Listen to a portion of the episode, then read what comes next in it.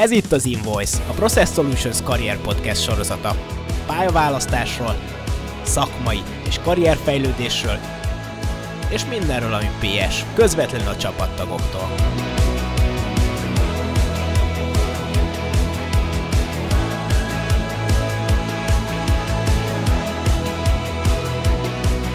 Sziasztok, ez itt a PS Invoice, a PS podcast sorozata. Mai vendégeim Bolya Gabi és Eckert Janó, a PS vezetői, Gabi friss menedzser, és Janó pedig Experience seniorként erősíti a csapatot. Ma arról fogunk beszélgetni, hogy milyen kihívásokat okoz az a vezetői lét szakmai, illetve személyes ö, szempontból, illetve hogy milyen tanácsatok van mondjuk egy friss szemiszenyornak. Úgyhogy ö, én ezekről szeretnék beszélgetni. Sziasztok! Sziasztok! Ö, Azért régi motorosok vagytok, mind a ketten, most már itt vagytok egy ideje, és azt gondolom, hogy elég régóta vezettek csapatokat is, mind a ketten. Mit gondoltok, hogy mikor még, még tapasztalt asszisztensként vártátok az előléptetést, hogy képzeltétek el ezt a, ezt a pozíciót? Olyan egyébként, ami erre számítottatok, vagy, vagy nem egészen? Janó? Hát azt gondolom, hogy jó sok példa volt előttünk, azért ez egy előnye, ami pályafutásunknak, ha így fogalmazhatok, hogy hogy sok szeniorral találkozunk még mielőtt mi szeniorok leszünk. Ezért bizonyos szempontból látjuk, hogy mit csinál egy szenior, hogy néz ki egy munkanapja, mondjuk ilyen 60%-ból vagy 70%-ból látjuk ezt, és ezért vannak elképzeléseink arról, hogy hát én ezt én így fogom csinálni, azt én úgy fogom csinálni,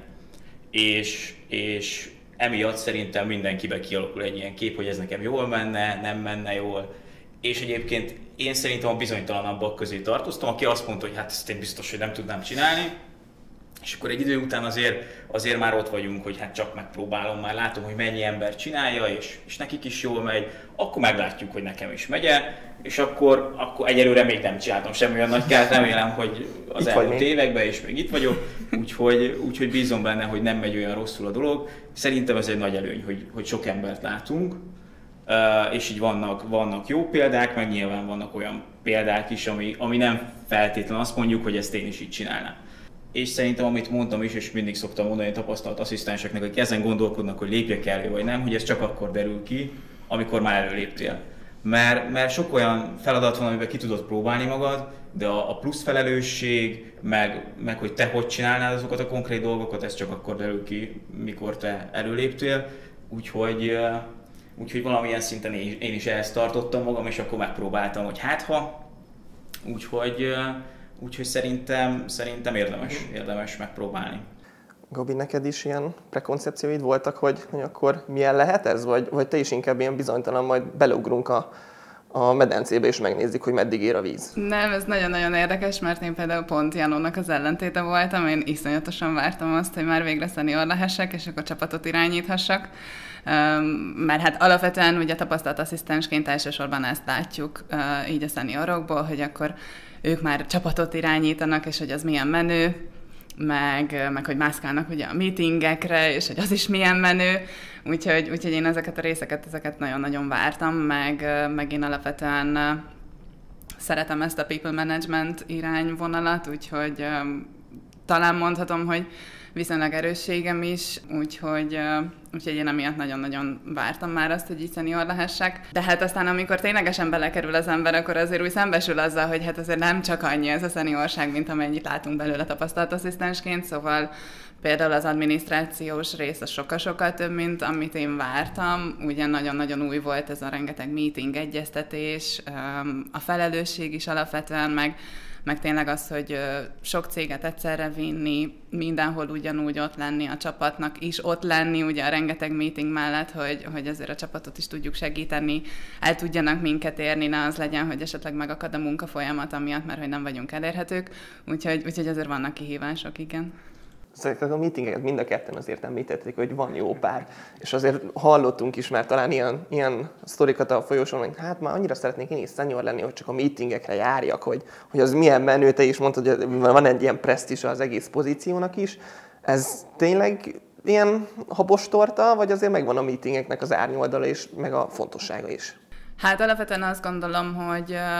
hogy nyilván szükségesek a meetingek, de azért természetesen megvan az árnyoldala is, hogy nagyon-nagyon ketté tudja vágni így a napunkat, szóval sokkal ügyesebben kell szerintem tervezni, priorizálni így a munkánkat, hogyha mondjuk két meeting között van fél óra szabad időnk, akkor azt is hatékonyan tudjuk kitölteni, um, illetve nyilván az is nehézséget tud okozni olykor, hogyha mondjuk nagyon leterhelt időszakban van sok meeting, és akkor a csapatnak is ott kéne lennünk, őket is tudunk kéne támogatni, de közben a meetingeken ülünk, és mégse tudjuk őket. Szóval ezért vannak, vannak árnyoldalai, azt gondolom ezeknek a meetingeléseknek, viszont, viszont abból a szempontból meg mindenképpen szükségesek, hogy, hogy tényleg olyan információkat cserélünk ki egymással, amiket hát minimum heti szinten azt gondolom, hogy tényleg fontos ahhoz, hogy, hogy tudjunk működni így a mindennapokban, illetve tényleg az, hogy így koordinálni, meg összefogni tudjuk a csapatot, rendben menjenek a, az ongoing folyamatok, ahhoz, ahhoz elengedhetetlen, hogy egyeztessünk egymással. Értem. Akkor a, Janó, lehet, hogy neked sem minden vágyad ez, hogy, hogy meetingekre járkálj. Mennyire veszi ez így el az idődet neked? Hát igen, mondanám, hogy teljesen alaptalan ez a sztereotípia, de ma is egy négy és fél órányi meetingen van, e, úgyhogy, úgyhogy nyilván nehéz, és akkor ehhez rájön, amit Gabi is mondott, hogy nem ugyanaz, mikor az ember neki áll és három órát dolgozik, vagy, vagy, vagy van hatszor fél órája a meetingek között, mert akkor így visszazökkenni, akkor elmenni a meetingre, és akkor megint, megint dolgozni utána egy kicsit, ez azért nem, nem a legegyszerűbb feladat de azért ezek a meetingek részben az asszisztensek és a munkák miatt is vannak, úgyhogy ha ott végig dolgoznánk, akkor nem biztos, hogy ugyanaz lenne az eredménye, azért remélem, hogy ezeknek a meetingnek, meetingeknek értelme is van, de ezt meg kell tanulni szerintem ezeket kezelni, ezeket a meetingeket, hogy, hogy tényleg úgy ossza be az ember az idejét, hogy ezekkel számoljon. Hogy igen, ott lesz egy meetingem, utána lesz egy fél órám, akkor ott mit csináljak meg, ami nagyon fontos, de el tudom hinni, hogy asszisztensek szempontjából ez, ez, ez úgy jön le, hogy na hát ma megint megy ki, hova megy, meg mikor jön vissza, meg azt sem tudom, hogy mi történik vele, és, és részben persze mi is ezt láttuk, amikor asszisztensek voltunk, hogy csak elmennek, eltűnnek, és ez a bizonyos 40% amit mondtam, hogy 60%-at átlátjuk, de az a 40% fogalmunk nincs asszisztensként, hogy mit csinálnak a szeniorok, de hát nem csak teázni ülünk össze, hanem azért, azért, azért ott, ott bízunk benne, hogy hozzáadott értéke is van ezeknek a, ezeknek a meetingeknek. Hát bízunk benne, más, másképp meglepően időrabló lenne ez a tevékenység. De egy másik sztereotípia, ami azért így a vezetőkkel a meetingre járás mellett felmerül, talán ez a delegáció és a hozzátartozó munkamegosztások témaköré, hogy nyilván szükséges, de, de miért is van erre szükség? Hát látjuk, hogy azért meetingre jártok, ott egy csomó mindent megbeszéltek, nyilván nem mindenre jut időtök. Mi az, ami nálatok marad így a nap végére, hogyha visszérkeztek a meetingekről?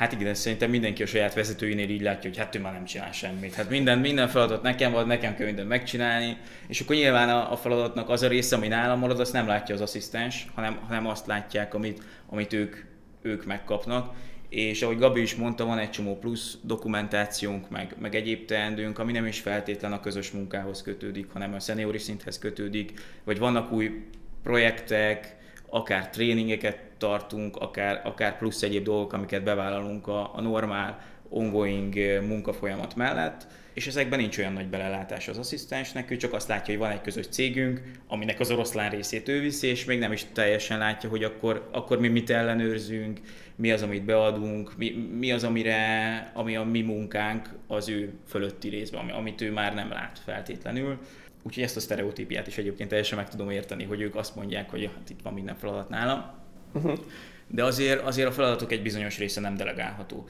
Nagyon sok minden van az ellenőrzésben, amit, amit nekünk kell, és akkor adom be mondjuk e, nyugodtan a, azt a bevallást, vagy azt a riportot akkor küldöm ki az ügyfélnek, hogyha tudom, hogy azok a bizonyos pontok stimmelnek.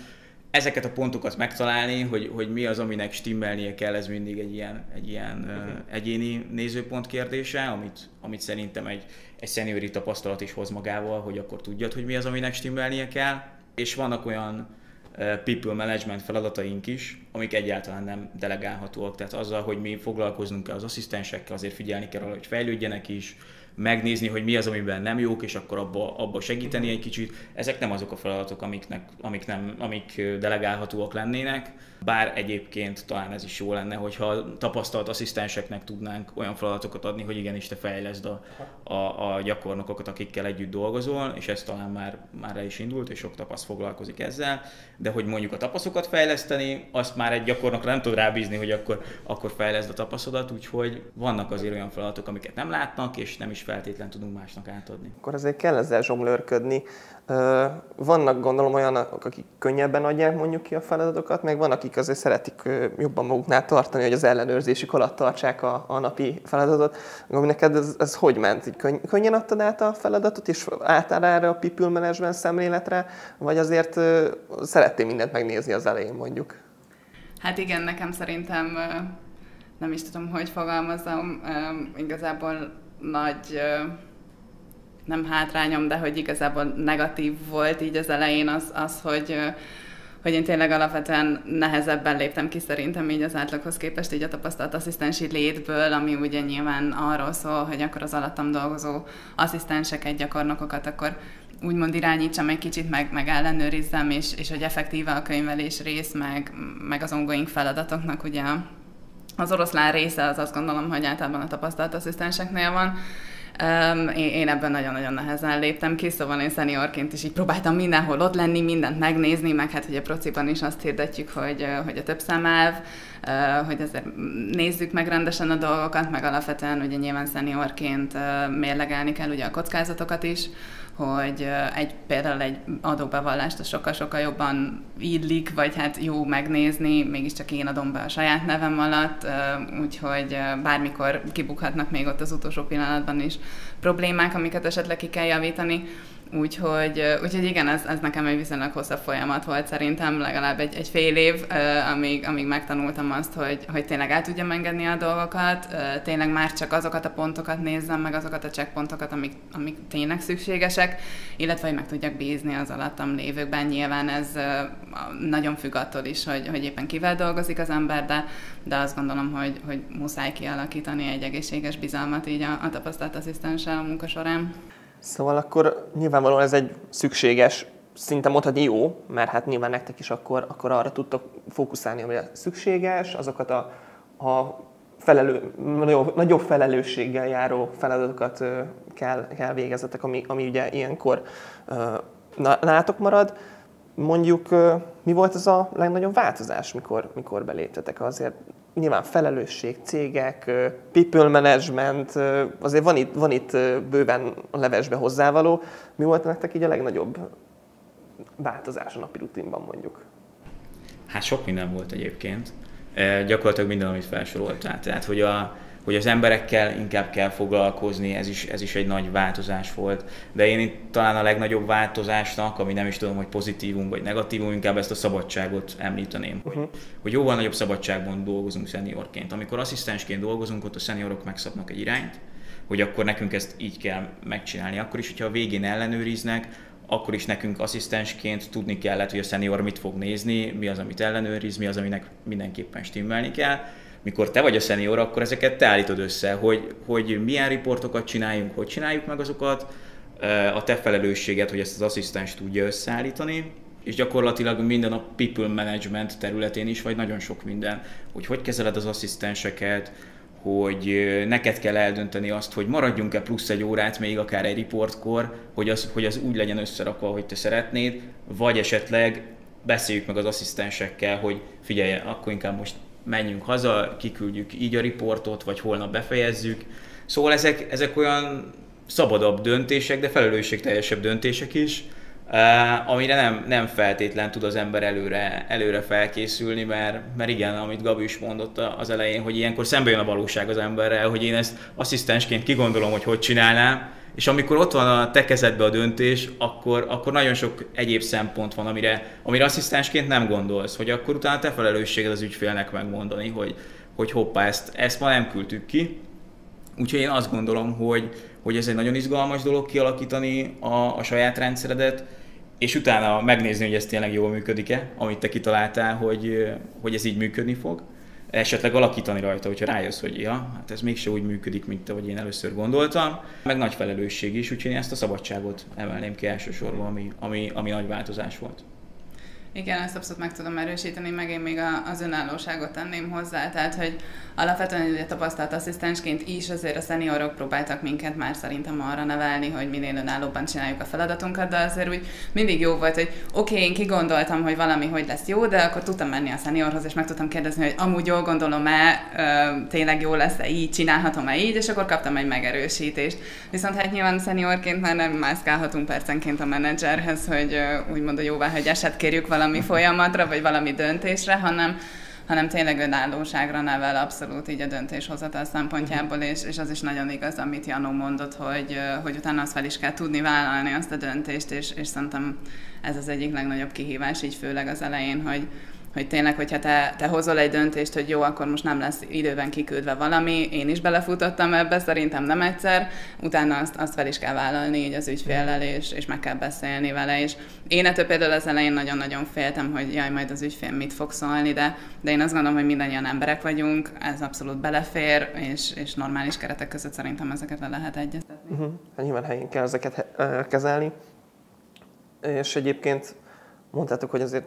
te készültél jobban tudatosan úgymond erre a szenyori létre, annak ellenére, hogy nyilván valamit elképzelt, és nem feltétlenül úgy lett, de mondjuk mennyi idő, mire az ember oda jut, hogy, hogy mondjuk egy kezdőből majd egy középvezető lesz? Hát nem tudom, én csak a saját példámat tudom mondani. Én, én körülbelül talán egy fél év után kezdtem azt érezni, hogy na most már inkább szenior vagyok, mint tapasztalt asszisztens, szóval nekem pont ez az elengedés része, amit, amit már korábban is említettem, nekem ez volt egy óriási kihívás így az elején, úgyhogy körülbelül talán egy fél év után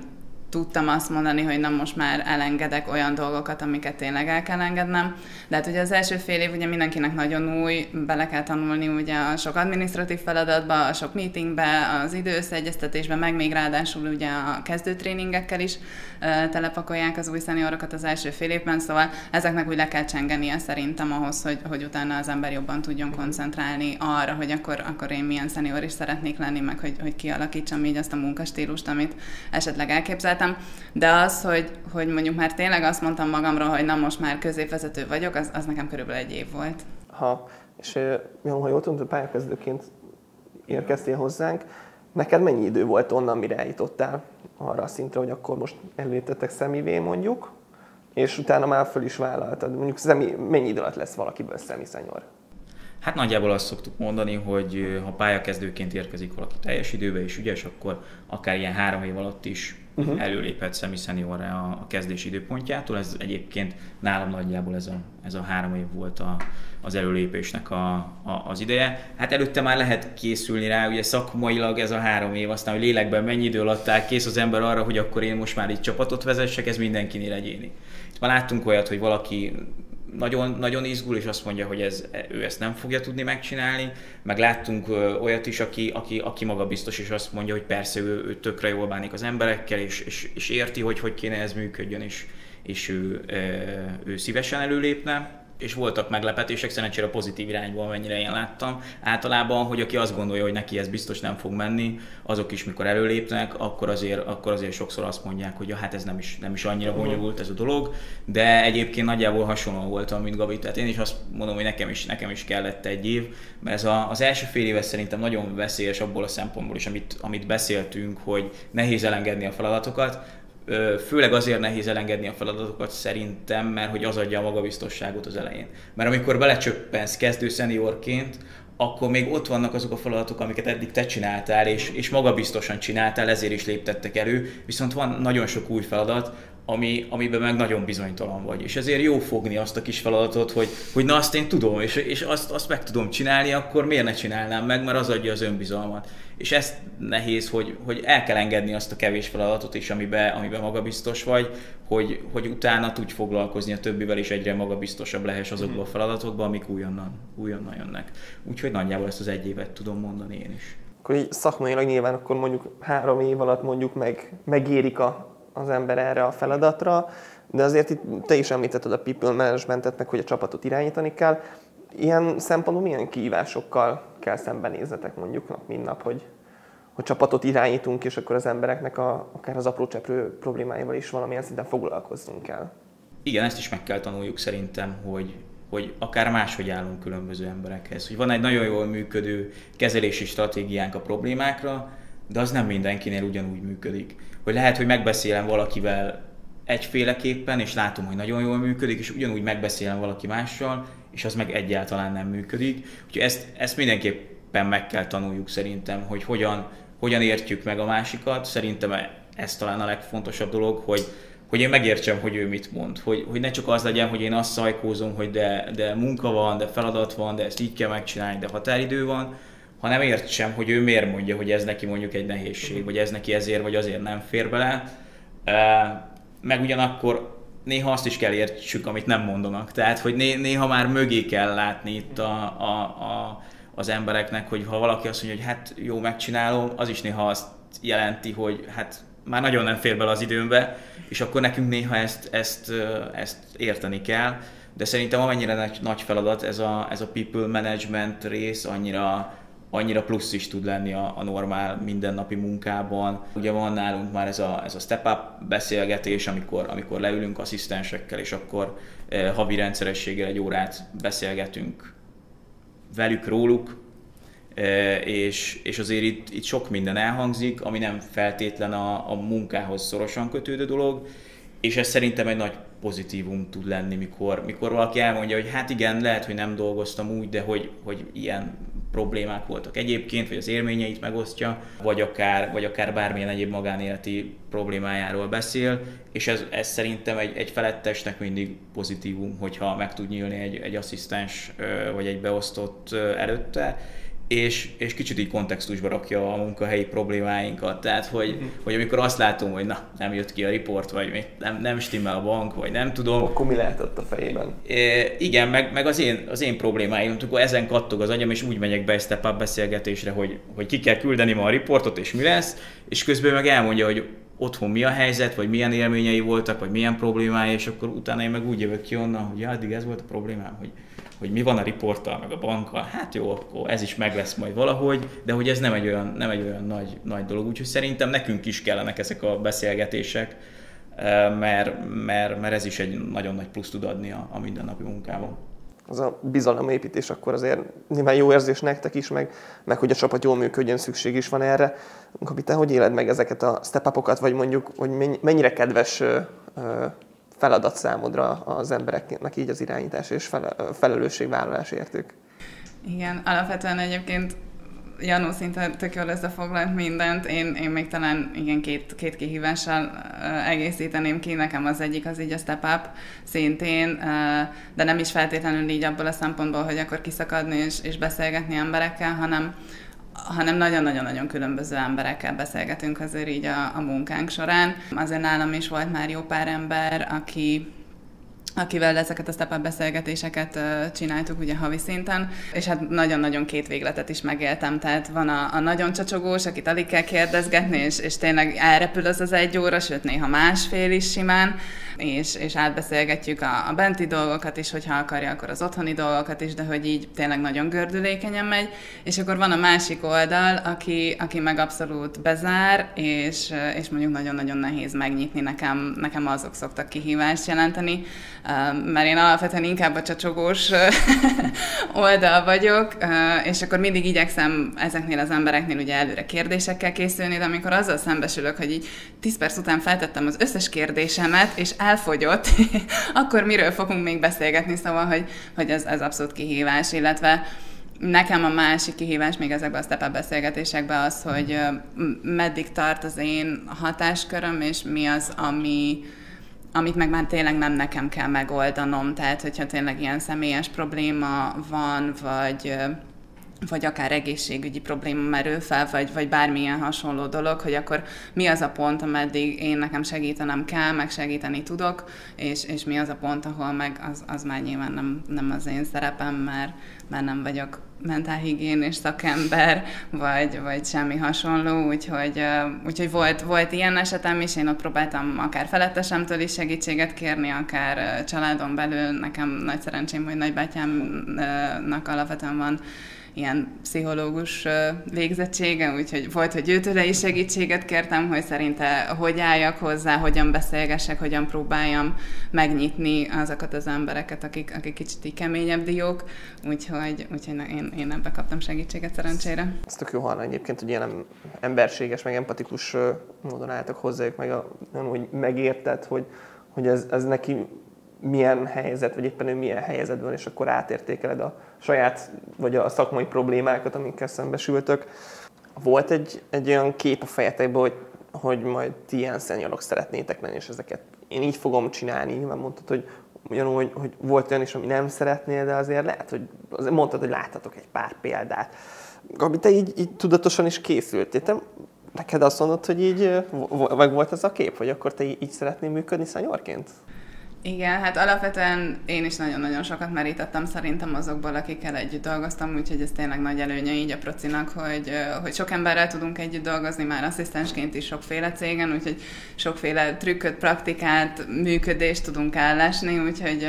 Úgyhogy alapvetően igen, én is így tudatosan próbáltam gyűjtögetni így azokat a morzsákat, hogy ú, na ez nekem tetszik, akkor én ezt be szeretném majd építeni szeniorként, illetve nyilván a másik oldalt is. De alapvetően én nekem mindig is az volt az elképzelésem, hogy én szeretnék lehetőleg empatikus, segítőkész szenior lenni, szóval inkább, inkább ez az irány nálam, ez a nagyon szigorú, meg, meg akár leszúrós dolog, ez, ez nem is annyira megy. Úgyhogy hát én csak merem remélni, hogy egyébként sikerült olyan szeniornak lennem, amilyen lenni szeretnék, erről valószínűleg inkább az asszisztenseket kell megkérdezni. Azért alapvetően jött hozzám olyan visszajelzés már így, így korábbi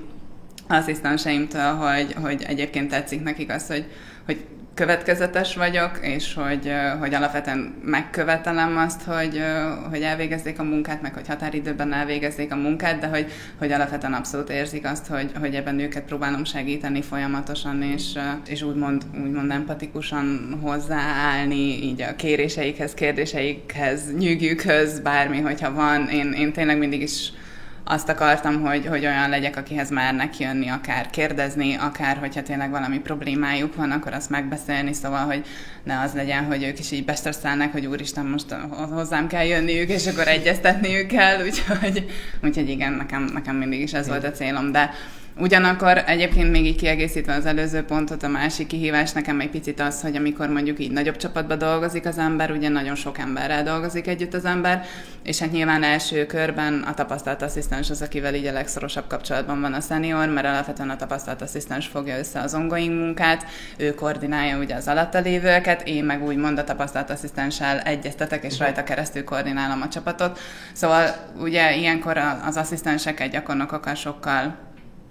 kevésbé szoros talán így a, így a kapcsolat, meg, meg, a, meg a kötődés, meg a napi rálátás ugye arra, hogy mit csinálnak. Alapvetően természetesen a tapasztalt asszisztensekkel folyamatosan próbálok egyeztetni arról, hogy a többiek hogy haladnak, hogy állnak, meg, meg alapvetően igyekszem ugye a többiekkel is így tartani a kapcsolatot, akikkel mondjuk együtt stepapolok, azokkal így könnyebb is, mert hogy tudunk beszélgetni arról, hogy akkor éppen hol tart így a karrierútban, meg hogy milyen elképzelések vannak így a jövőre nézve de, de ugye akivel mondjuk nem is beszélgetek meg, még nincs is ilyen napi szintű munkakapcsolat, azért, azért az még kihívás tud lenni, hogy, hogy náluk is ott legyek, és hogy ne úgy legyek a szemükben, hogy jó, hát egyébként van egy szenior a cégen, de az életben nem beszélek vele. Úgyhogy, úgyhogy ez, ez még szerintem egy kihívás a mindennapokban.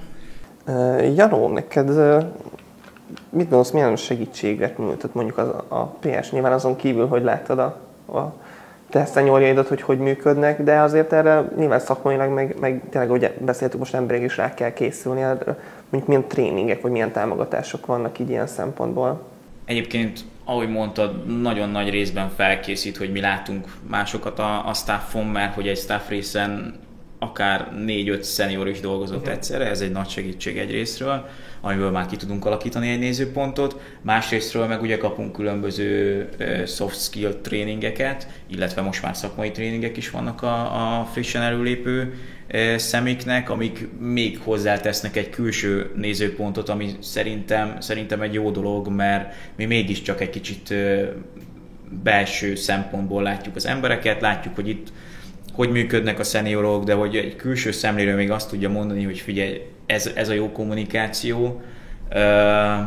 és ezt neked kell majd valahogy beültetni a, a, a PS mindennapjaiba, vagy a te gyakorlatodba, de, de szerintem ez egy nagy segítség, hogy kapunk egy külső példát arra, hogy, hogy általánban véve egy jó vezetőnek így kéne kommunikálni, így kéne beosztani az idejét. Ezek, ezek szerintem mind, mind jó példák, ami nem egyszerű persze beültetni a mindennapokba. Tehát, hogy, hogy e, ezzel, ezzel meló van utána, hogy akkor oké, okay, meghallgattam, hogy, hogy hogy működik az asszertív kommunikáció, akkor én ezt úgy beszéljem meg utána az asszisztenssel, hogy nem biztos, hogy mit tudom én, a, a, a report határidő napján neked eszedbe jut mindig, hogy,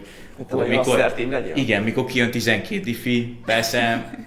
most lehet, hogy én ebből a szempontból én, én, ne, én se vagyok olyan, hogy, hogy egyből oda megyek és leszúrom az asszisztenst, de, de nagyon meg tudom érteni azt, hogy, hogy ott nem egyszerű adaptálni ezeket az asszertív kommunikációt az első pillanatban. Úgyhogy ez, ez szerintem ebben nagyon tudatosak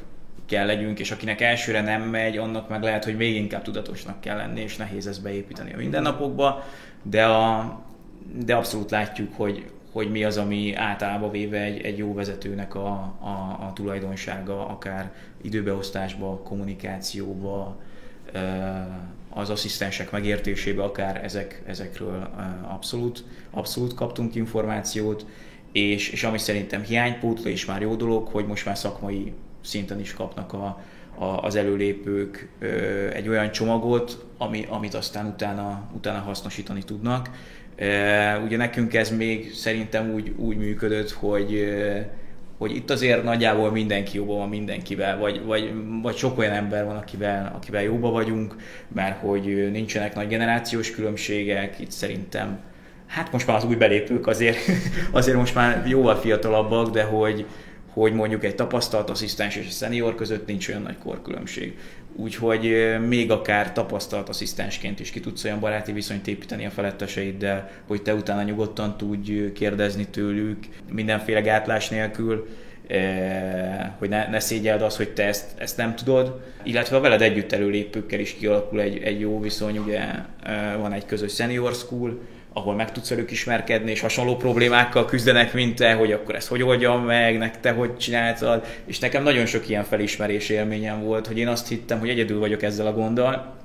és megkérdeztem három másik embert, és mindenki azt mondta, hogy hát én is gondolkodtam már ezen, de én sem tudom. Úgyhogy, úgyhogy ha nem is kapod meg egyből a választ, legalább tudod, hogy, hogy nem kérdezel olyan nagy hülyeséget. Úgyhogy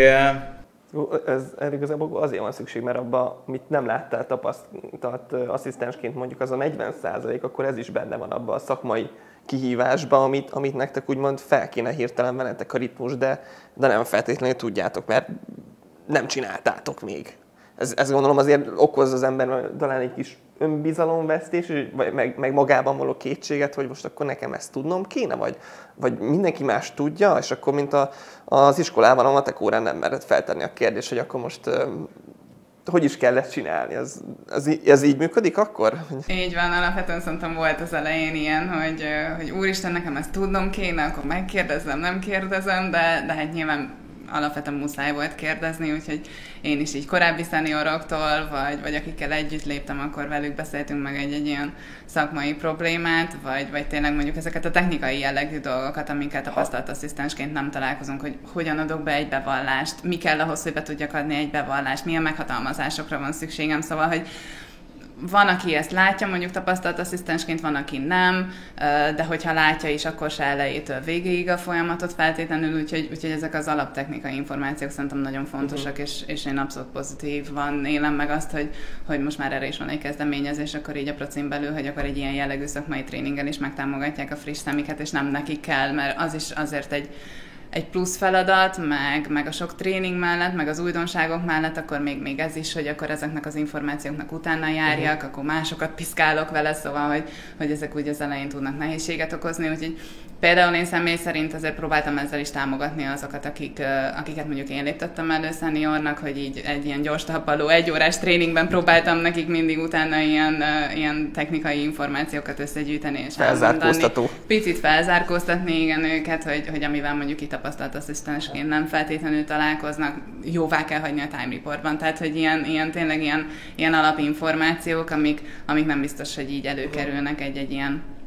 senior school vagy, vagy tréning sorozat alkalmával, vagy mondjuk később, mint, mint ahogy nekik arra szükségük van. Úgyhogy, úgyhogy én ezzel így, így próbálkoztam azért is segíteni őket, de, de én nagyon örülök annak, hogy, hogy most már ez is beépül így a proci folyamatába. Ez, ez biztos minden, minden friss szemi uh, senior örömmel fogja fogadni. Milyen tanácsatok van mondjuk egy, egy friss előlépőnek? Azért itt mondhatok egy párat, de mondjuk mi az, a, ami nektek a három legjobb tanács lett volna, amit így, így elmondanak előtte, akkor azt, azt mondjátok, hogy na ez, ez tényleg nagyon jó, hogy hallottam.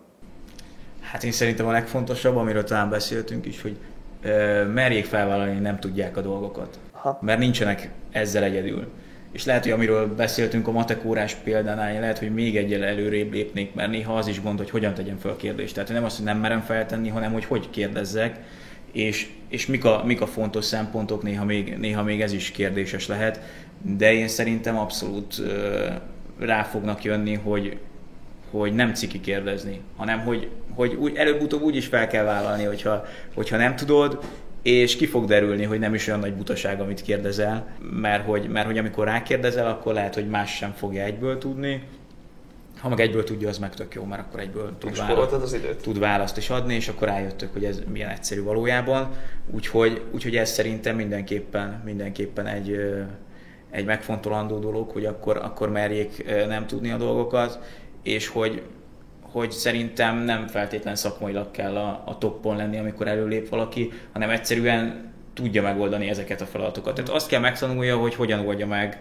esetleg azokat a kérdéseket, amikor megjön e-mailbe, akkor a fejedet fogod, hogy, hogy erre hogy fog válaszolni, és akkor ez egy nagyon jó sikerélmény, mikor két nap múlva egy, egy jó választ visszaküldesz, mert közben megtaláltad, megkérdezted, és az mégiscsak a te élményed, és azt gondolom, hogy ezek építik majd fel a, a szeniori önbizalmat, hogy, hogy legalábbis szakmai szempontból, hogy olyan kérdéseket is e, meg tudsz válaszolni, amire azt hitted, mikor jött, hogy hát fogalmam nincsen. Az emberek irányítása szempontjából szerintem meg abszolút a, a, a nyitottság, hogy, hogy mondd el a te problémádat, hogy, hogy neked ez miért kérdéses, és akkor majd várhatóan ő is el fogja mondani, hogy neki, neki miért kérdéses, és akkor derül ki, hogy ezek a elsőre konfliktusnak tűnő dolgok nem is feltétlen konfliktusok, hanem, hanem van rá egy jó megoldás, ami mindkettőnknek jó. Úgyhogy, úgyhogy az emberek irányítása szempontjából abszolút a nyitottságot tudom én javasolni.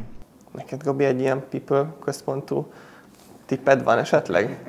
Hát igen, alapvetően a saját példámból én, én tényleg ismét ezt az elengedést és a, és a bizalmat az asszisztensekben, ezt, ezt tudnám kiemelni, amit szerintem nagyon fontos az elején megtanulni, de én még amivel ezt kiegészíteném, az talán a türelem, hogy, hogy muszáj türelmesnek lennünk az elején magunkkal szemben igazából, hogy ne akarjunk mindent is azonnal tudni, úgy is meg lesz az ideje, meg nincs azzal semmi gond, hogy, hogyha az elején nem vagyunk százszerzalékosan a topon, meg nem tudunk minden információt, az úgy is jönni fog, és szépen össze fogjuk szedni, és akkor előbb-utóbb tényleg bele, bele lehet tanulni azért ebbe a szeniori létbe, illetve tényleg még, még talán azt, hogy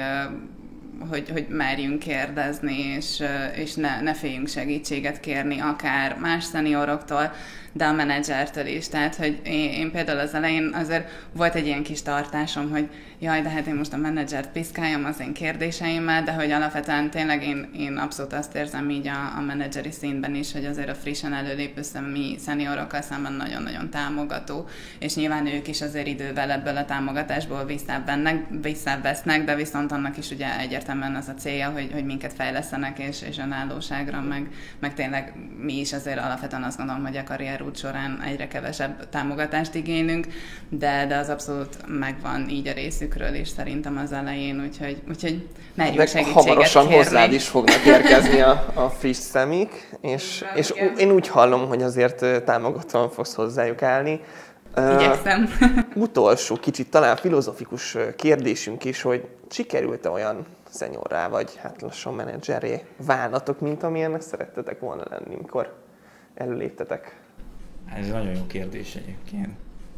a legautentikusabb forrás mindig az aktuális beosztott, hogy, hogy jó, De most jó ő szenior vagy-e. Igen, így. Próbálom én képviselni őket. Az igazság, hogy már nem teljesen tudom, hogy milyen szenior akartam lenni, amikor előléptem, mert ez, szerintem ez a kép ez folyamatosan alakul az emberben, hogy, hogy milyen is a jó vezető, és azt gondolom, az már régen rossz lenne, ha azt mondanám, hogy hát én már tökéletes vezető vagyok, nekem már hova fejlődni. Ott szerintem akkor valamit nem veszek észre magamon. Lehet, hogy erre nagyon politikus választ adnék erre a kérdésre, hogy, hogy átalakult nekem ez a szemlélet kicsit. Mert amikor asszisztens voltam, akkor azt mondtam, hogy na, XY senior nagyon jó, de az AB,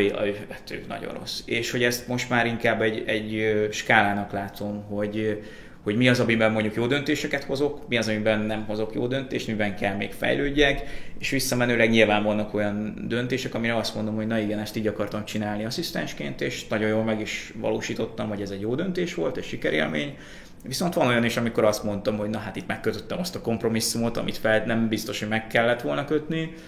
és vannak rossz döntések is. Úgyhogy én magamról nem tudnám egyértelműen kijelenteni azt gondolom, hogy még le, lehet, lehet lépni. Szóltam előre?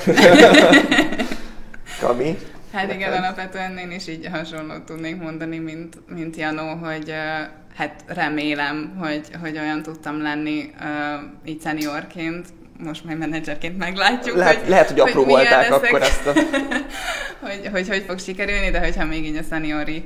időről beszélek, akkor hát én csak merem remélni, hogy, hogy tényleg olyan voltam, amilyen, amilyen szerettem volna lenni. Alapvetően nekem abban a szempontból szerencsém volt, hogy azért kaptam pozitív megerősítéseket, akár így asszisztensektől is az elmúlt időszakban, amit, ami, ami tényleg tök sokat jelentett. Biztos vagyok benne, hogy volt, amikor tényleg jó döntést tudtam hozni, volt, amikor nem hoztam jó döntést, biztos vagyok benne, hogy, hogy voltak, akik szerettek velem együtt dolgozni, és biztos, hogy voltak olyanok, akik kevésbé szerettek velem együtt dolgozni. Én csak merem remélni, hogy talán többen voltak azok, akik szerettek velem együtt dolgozni, úgyhogy, úgyhogy, úgyhogy bízom benne, igen. Igazából én igyekeztem mindent beletenni, meg, meg tényleg olyan lenni, amit így elterveztem, de hát ez is ugye az időben folyamatosan alakul meg egy nyilván nekünk is vannak rossz napjaink. Sajnos, úgyhogy, de, de bízom benne, hogy sikerült, igen. Én azért úgy látom, hogy, hogy azért örülhetnek a kollégák, hogy veletek dolgoznak, erről a rövid beszélgetés alapján. Én köszönöm is nektek igazából ezt a sok, sok infót és, és kis kulisszák mögé belátást a, a senior léthez, és és nagyon köszönöm, hogy itt voltatok velünk az Invoice-ban. Uh, legközelebb a Hergeléstánkkal fogunk beszélgetni a pályaválasztás uh, ingoványos talajáról és az interjúkról, úgyhogy tartsatok velünk legközelebb is. Gabi, Janó, köszönöm, hogy itt voltatok velünk. Sziasztok! Köszönjük szépen, sziasztok! Sziasztok!